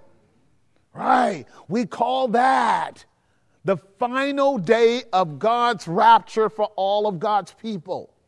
That's the sound you hear in 1 Thessalonians 4:17, right? The Lord shall descend with a shout, and the voice of the archangel shall be heard, and the dead in Christ shall rise first, and then we shall be taken up together to be with him in the air. You guys know that promise, right? That motif is important. It's called a triumphant motif. In the midst of the darkest time, even where the enemy uses his most severe tool, which is death, we overcome death because of him who's sitting at the right hand of God. Did that make some sense? Right. For the believer, the promise is always resurrection. For the believer, the promise is always resurrection, and only resurrection if we still got work to do on the earth. But if we don't have work to do on the earth, it's ascension. Christ paid for you and I to be with him in glory. Did that make some sense? All right, good. Verse 13. We're, we're winding down. In the same hour was there a great earthquake, and a tenth part of the city fell, and in the earthquake were slain of men 7,000. And the remnant were affrighted and gave glory to God. Now, why? Because the two witnesses have been caught up. The earth now is rattling, because God almost always rattles the earth when He's showing that He's in control, even though the enemy is wreaking havoc. See, when the earth shakes, People don't go, oh, Satan. They go, oh, God. Did that make some sense? All right, I needed to wake you up. We're almost done. Verse 14.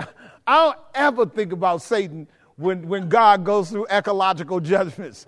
Like he gets so small in the equation, right? Like, dude, get out the way. I know who's doing this. I need to talk to him.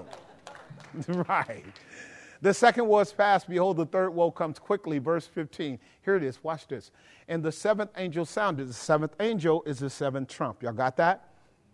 And there were great voices in heaven saying, The kingdoms of this world are become the kingdoms of our Lord and of his Christ, and he shall reign forever and ever. This is what marks the sounding of the seventh trumpet. I just want you to get that because it's going to come up in my preaching and teaching as things continue to happen. The, the announcement is that Go back to the 15th verse, please. And the announcement is that the kingdoms of this world have become the kingdoms of our Lord and his Christ, and he shall reign how long? And how how long? Now, is are the kingdoms of this world the kingdoms of our Christ? Are they? Yeah, you better figure that out. If Christ is not Lord now, he will never be Lord. Did you hear what I just stated? If he's not Lord now, he lied to us when he says, All power and authority has been given unto me in heaven and earth. If he's not Lord now, the apostles, what were they saying when they said, God hath made him both Lord and Christ? Bow the knee to him. If he's not Lord, why did he send the disciples into Jerusalem, Judea, Samaria, and the uttermost parts of the world? How is it that Christ is not Lord when we preach the gospel and people become saved? You can't be saved if he's not Lord. If Christ did not die and rose again, you are still in your sins. Am I making some sense? This is why the world has been exposed to the gospel as it has for 2,000 years, because Christ is Lord. Just want you to keep that in your mind. Notice what it goes on to say, verse 16. And the four and twenty elders which sat before God on, the, on their seats fell on their faces and did what? Right. That's, this is what we do in our heart. We worship the King of glory. He's worthy of it. Verse 17 saying, We give you thanks, O Lord God Almighty, which art and was and art to come, because you have taken to you this great power and you have reigned. Keep going, because this is the content of the praise. Keep going. And the nations were what? Now, this is 2,000 years ago, John wrote. They're angrier now. They're angrier now. And the nations are angry, and your wrath is come, and the time of the dead that they should be judged and that you should give reward unto your servants, the prophets, and to the saints, and to them that fear your name, small and great, and you should destroy them that are doing what? Now look at what God's going to do destroy them that destroy the earth. Do you see it? He's going to destroy them that destroy their. So, Christian, you and I don't get to think that God is indifferent about what the wicked are doing to the earth. We don't get to do that because this is God's world. This is God's water. It's God's air. Those are God's trees. Those are God's animals. You don't get to chop them up in the name of, you know, technology, scientific technology, and turn them into this de- demonic monstrosity. God will come after you, which He's already doing. Which He's already doing. This also should inform your politics, children of God. Right. You should never be a pure capitalist. You don't destroy the earth to make money. You do that, then money is your God. Did that make some sense, child of God? All right, see, so we, we need to know that Jesus is Lord of heaven and, and earth. And when that's true, then that's going to inform our politics and it's going to help us influence policy in this world when we do what we're called to do in a free country, by which we can speak, talk, assemble, bear arms, and promote truth and impact our society like we should do in a free sovereign nation. Am I making some sense? Right. Because I do believe that if God wanted to, He could give us another millennium and we could clean up all this crap. I do believe that if God wanted to give us another millennium, I don't know how long we're going to be here, but He could grant us the ability to clean up this crap. Did y'all, do y'all believe that? I can tell you right now, because I know brilliant scientists who are ready to get to work. And this can turn around in just a few years. And it can be better than it was when we started this experiment called America. See, but the people of God got to know that there's hope in these areas. And they got to know that they got to actually do exploits. The people that do know their God must do exploits. The goal of politics is to keep you paralyzed at the ballot box. That's the wicked. That's his goal. The wicked don't want to believe that you have any authority, that you don't have any influence whatsoever. The wicked wants you to be just the kind of religious person that runs off at the mouth and never contributes to the turning around of the society. Now you know what I'm saying is the truth. I got you mad on purpose because we're going to do Q&A for 15, 20 minutes, and I'm running you out of here. All right, let's talk. Tell me what you got out of this. Anybody? I will constrain your, your words for a few minutes so we aren't hanging out too long. Maybe you guys were overwhelmed, and I'm just going to shut it down and send you home. Marlis, you'll be third to last. Anybody on this side? Anybody got any observations? Anybody took notes? I need one, then I need two, then I'll do Marlis. If I don't get two, then I'm shutting down. Okay. All right, that's good. I can go? Yes, you can. Oh, you asked us earlier to um, to tell you what stood out to us when you read about the bitterness that stood out to me about bitter people. I've had to deal with bitterness in my own life, but I also feel like it is something that um, I don't think that we're really taking very seriously. And it said, the verse that came to my mind also was, See to it that nobody develops a bitter root and defiles many people. And um, I'm hoping that in, you know, uh, we'll be able to better support one another through situations that would lead us bitter because it can be very devastating um, to not be brought through that in the in a right way. That's I all I want to say. No, I agree. I agree. We, we, we do need to be careful not to become bitter. That's the problem. That's what happened to um, Esau. He became bitter. Anybody's hand is starting to rise up? There we go. So I had um, a great question. So in the beginning, you were talking about when we're sitting at the right hand of Jesus and things are hurting him, they should hurt us. So if in your heart these things hurt you and then you do want to do something about it, like in the Word, we're supposed to persevere and ask for guidance and wisdom, and then have faith and trust that the Lord will meet us in the moments because He's a good God. And um, when we feel those very passionate hurtings and, and decide to do something about it, we're to be grateful that we can feel God flowing through us. But like you said, heaven, one day, half hour, his timing is, you know, it might not line up with what we think our timing is, but we should stay on course. Agreed. Another way of understanding hurt, if you struggle with the anthropomorphism, it's actually an anthropopathism with God, um, is being grieved. So grieving is hurting.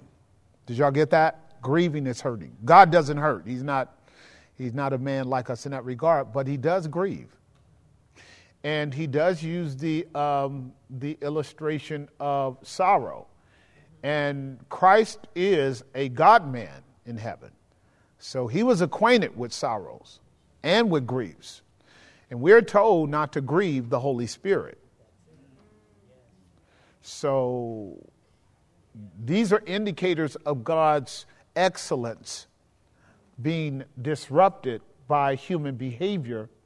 And if you can imagine the excellence of God in His uh, interest in us at the anthropomorphic level, God delights in us, God rejoices in us, God is displeased with us, God um, can be angry with us. And all of these are anthropomorphical terms at the, at the, uh, at the pathos level. You guys know that. And you and I have those qualities in us as well. What God would also warn that you and I don't do is harden our hearts. Because when you harden your heart, you disassociate yourself with the impactful elements of atrocities. And it's easy to withdraw from them and not want to have anything to do with it. So once we start hardening our hearts, now we're on the path to sociopathic behavior because that's sociopathy. Okay, you, you, need to know that. So um, the reason he gives you a new heart, wherein he writes his laws on your hearts and your minds, is so you can you can struggle with the uh, dysfunctional nature of humanity. That's what Moses is dealing with. I'm getting ready to deal with him one more time because he's struggling with what he sees. And you and I should too. And by the way, no one does anything great from the Lord who is not first deeply hurt. No one does. No one does. The reason why is to actually serve God requires you being selfless. To become selfless requires you to first take on, as a kind of interventionist and advocate, the burdens of others. This is why our society right now is in danger of God's wrath because of abortion. And we're in danger of God's wrath because of child sex um, slavery. And we're in danger of God's wrath because of a pornographic lifestyle that completely destroys the Imago Dei. All of this is part of the demonology that's dominating our world, and Christians are, in many ways, just ho hum about it. Our ho humness is because the enemy has distracted us in other directions for which being distracted in those other directions. We are comfortable with not hearing the atrocities over there. But what the Bible says is if you hear about the atrocity and don't respond to it, you won't be able to say to the angel on that day, I didn't know. Proverb lays it out very clear. If in the day that you discover the vulnerable being, vulnerable being hurt and you don't cry out about it and do something about it, you won't be able to say to God, I didn't know. That, we're going to all be guilty of that if we're not doing something now to mitigate that. Who has the mic? Okay, AJ.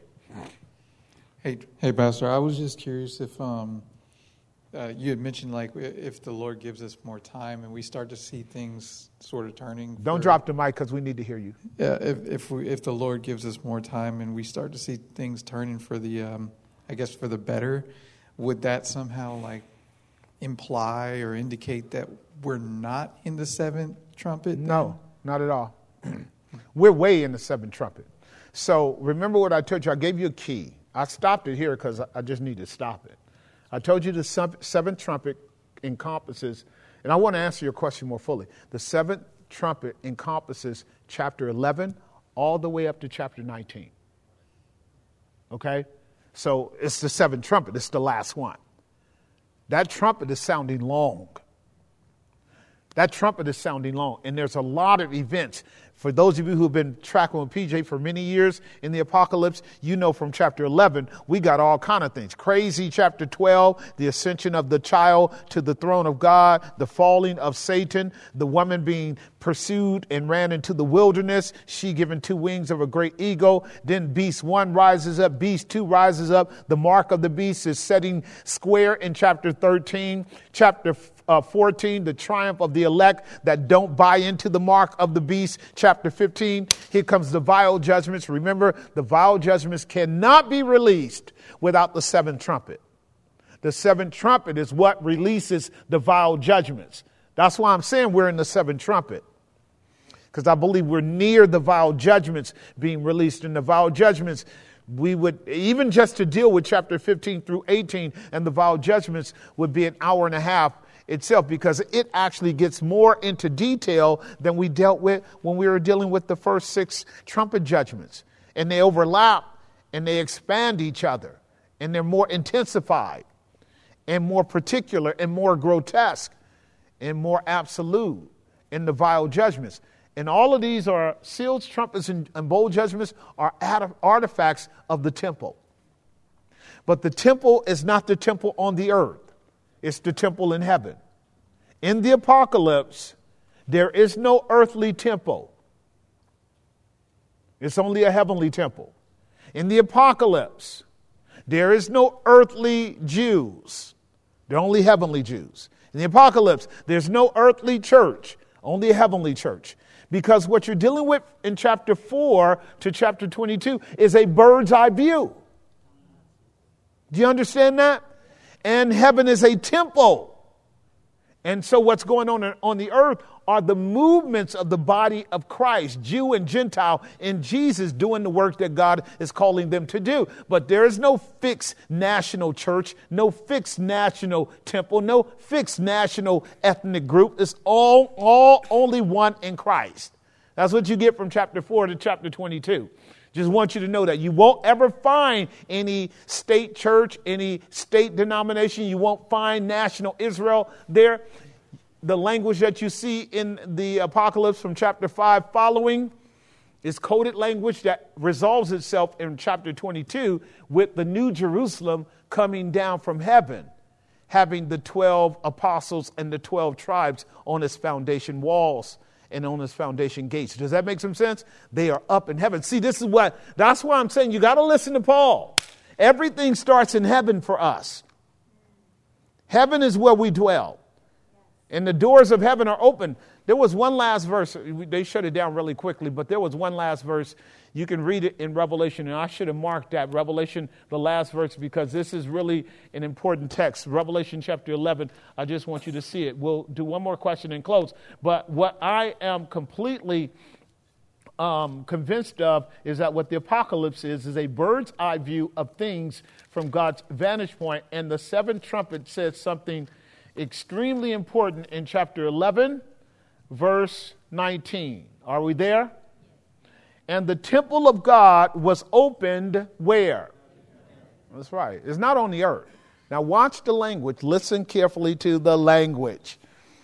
The temple of God was opened in heaven, and there was seen in his temple the ark of his testament. Now, we know the ark of the testament is the testimony of God, the law, Aaron's rod that budded, and the manna. And all of those are testimonies of the person and work and offices of Jesus. Jesus is the end of the law for righteousness. He's a high priest after the order of Melchizedek. He is the manna that comes down from heaven. This is not Old Testament, this is New Testament, but the Old Testament language is used as a model for us. Am I making sense? So when heaven opens up and we see the temple, what we see is the consummation of all the law and the prophets in the person of Jesus. But that ark is also the throne of God. That's where God sits on his throne to execute judgment. That's why you're going to read what it says. And there were lightnings and voices and thunderings and an earthquake and great what? The next time you read about the temple is in chapter 15, where the bowl judgments get poured out. Because seven angels with the seven last plagues are coming out of that temple to execute final wrath on humanity because of its rebellion. Did y'all get that? Very important to know. So, for the people of God, as the minor prophet Habakkuk puts it, the Lord is in his holy temple. The Lord is in his holy temple. The holy temple is fixed in heaven. That's a metaphor of heavenly things, of the sovereign monarch. Our God is a monarch, he's a theomonarch. An anthropotheomonarch is Jesus, and he rules over this world. This, helps you and I, even though things are shaking, and they are, it help us, helps us understand that God is in control. You need to have this vision. You, you got to be able to keep that vision that God is in control. And when he says the temple is open, that means he's acting from heaven in the affairs of men. Do you agree with that? Yeah, that's why when Jesus went to the cross, you know, Pilate was acting a fool like he was some major something. And he said, Don't you know if I wanted to, I could call down from heaven six legions of angels and wipe this place? See, Jesus already knew what was going on up in heaven. You, eh, eh, so Jesus has a bird's eye view. We don't have a bird's eye view. We get trapped down here. Also, what I was saying, AJ, is because all my Christian life I've saw saw how the church strives to get uh, get people to come to their church because they know the day and the hour that Jesus is coming. Right. Noah didn't know. I don't know. And all of the wicked men that tried to set dates didn't know. And wicked women, because there was a few of them too. We believe in total depravity, the depravity of men and women, okay? Um, and, and the key, the point here is that heaven can decree what it wants, and if it wants to give a stay of judgment on this earth, because his people respond to him appropriately, he can bring a stay of judgment. Did y'all get that? Yep. Of course. Read your Bible. God's not bound by his own timetable. You and I are bound by God's timetable. But God's not bound by his own timetable. We could see things stretched out, and we may not know why they stretch out, but they could. And if they do stretch out, it's for God's glory and humanity's good. I, I want to wrap this up. I want to wrap that proposition around, and I'm glad you asked it, AJ, because way too many times, and I've seen the church do this for decades, speak on an academic level about the uh, sovereign movements of God, and that's irreverent. It's irreverent. We need to understand how much we don't know about what God does in his intervention of things going on in our life. I mean, he, he told Hezekiah, Hezekiah, get your house in order. You're out of here. Hezekiah cried out to God, and God gave him 15 more years. Right? God knew that Hezekiah would cry out. And God knew that He was going to give him 15 more years. Do you understand what I'm saying? And I, I don't know how many saints I could call your attention to who have been on death's door, who called out to God, and God gave them a duration of life. I remember my friend Don Fortner. Some of y'all remember Don, one of the greatest gospel preachers I ever met in my life. He was sick unto death in his 30s. He's laying on his deathbed. And he said to God, if you get, off, if you get me off my deathbed, I won't do anything but preach your gospel. I saw that. He died in the 60s. I saw the indefatigable nature of Don Fortner in preaching everywhere on the planet anybody opened up any door for him to preach. And no one would know why he did it. You could, you could attribute all kind of ill notions to it. Just want to be known, just want to be heard, just want to be popular, want to make a name for himself. No! God extended his life. And he says, I promise you, whatever doors open, I'll preach. If it's just 10 people there, five people there, I'll preach. See what I'm saying, saints? God kept Don alive for me. He sure did. He kept Don alive for me. So you need you and I need to understand how God negotiates with his people. He can, he can keep it extended just for you. See what I'm getting at? So, so like if God extends his stay, there are all kinds of interventions that have to occur. Something's going to happen that will require you or require your kids, AJ. And you go, oh, no wonder God let us live another 40 years. He gave my kids certain gifts of which only they could execute to get something done. That's how God works. That's how He works. And so you and I need to know that we should not be like, like Jeremiah said, I did not long for the woeful day. You know you're sociopathic when you want this world to end right now. Lord, bring judgment right now. Just kill up everything. You fool utter fool, right?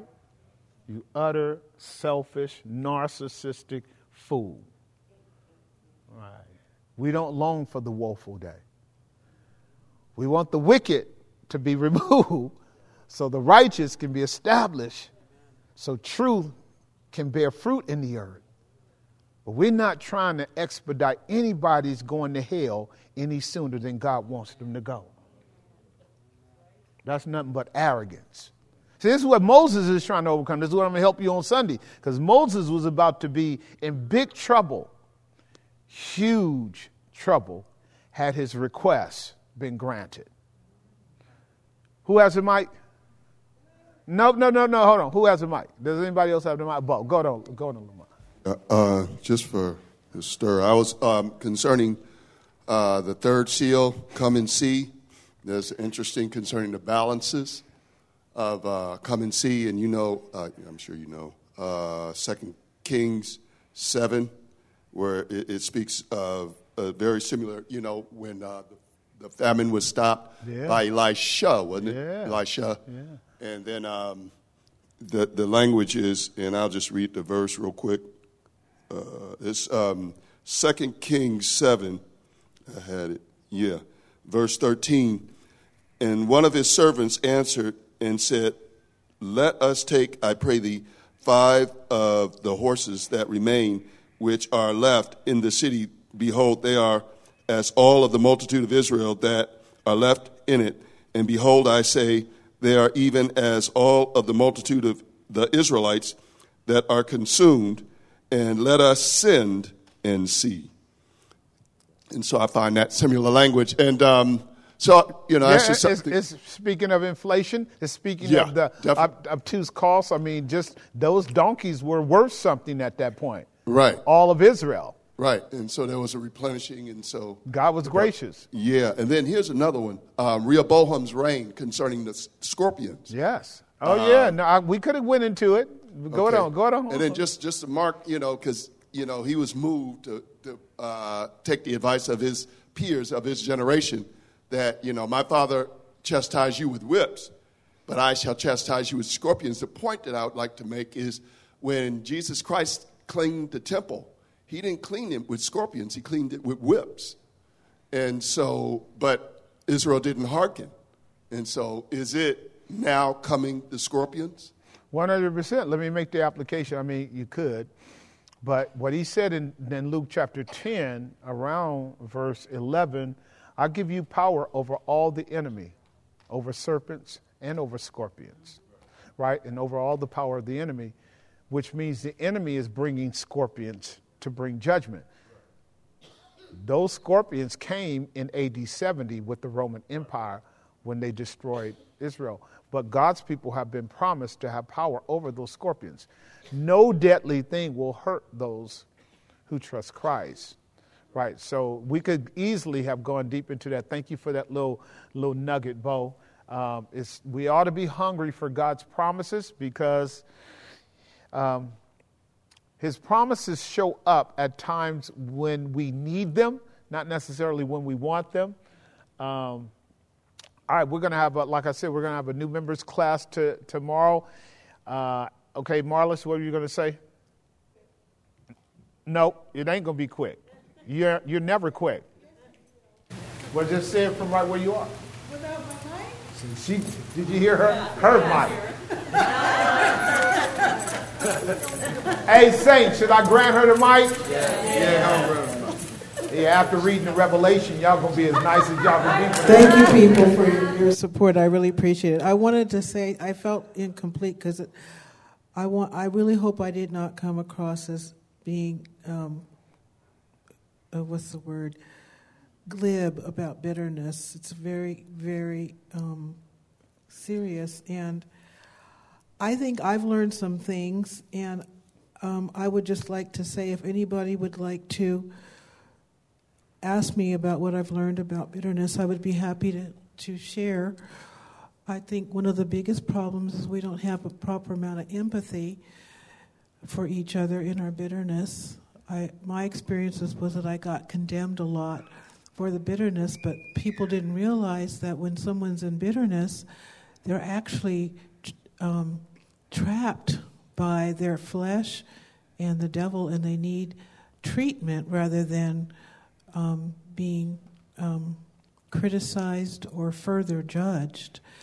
And the, I, I discovered the power of empathy um, to help heal bitterness. And so, I, if anyone wants to know some of my experiences, I would be happy to, to share to share them. And all right, Pastor, stop. I'd like to ask you, what is, I'd like right. to ask no, you, no, what no, do no, you think? No, no, no, no, no. No, uh, we're no, done. No questions? No, we're done. See how you cheat? Get the, take that mic from her. Um, thank you, Marlis. Of course. Um, bitterness is something that is part of our fallen nature. I'm not overgeneralizing it.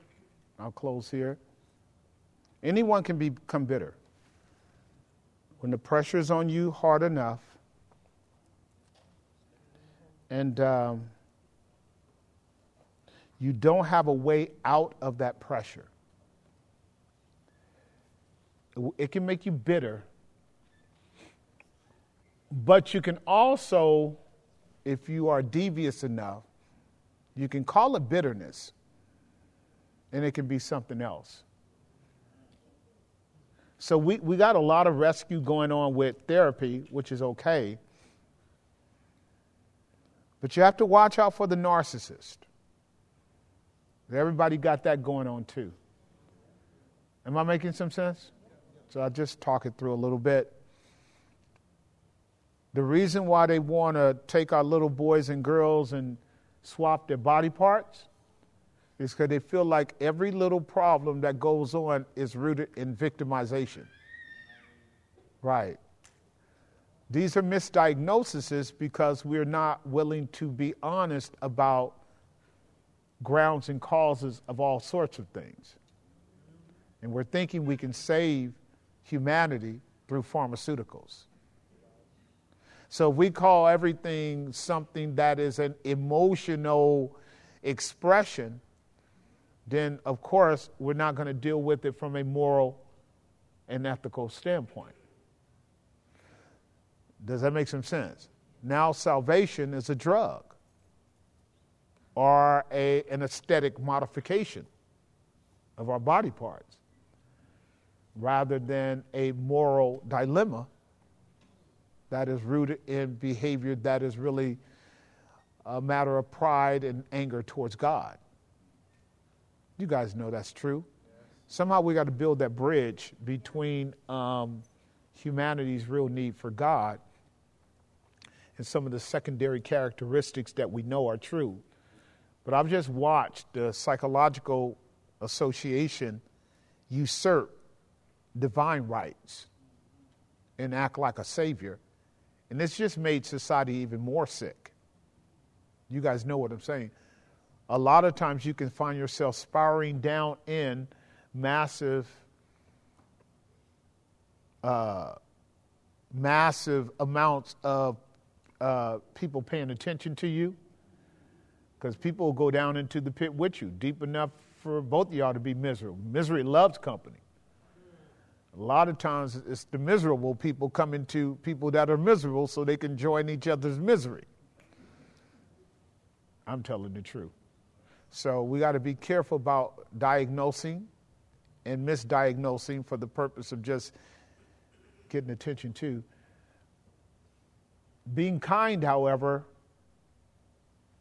is, is a wise thing, as you guys might know. But you, you always want to mix that kindness with the prudence of discernment. There's a bunch of lying going on today with people. All right, we're going to close in a word of prayer.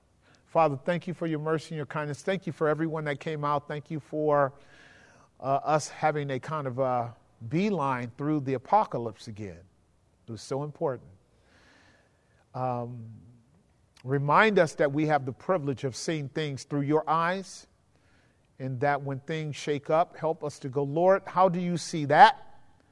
So we can see it your way and therefore yield the right moral, ethical, and emotional response and remain faithful witnesses. As we go our way, give us traveling mercies. Um, protect us between now and tomorrow, we pray in Jesus' name. Amen.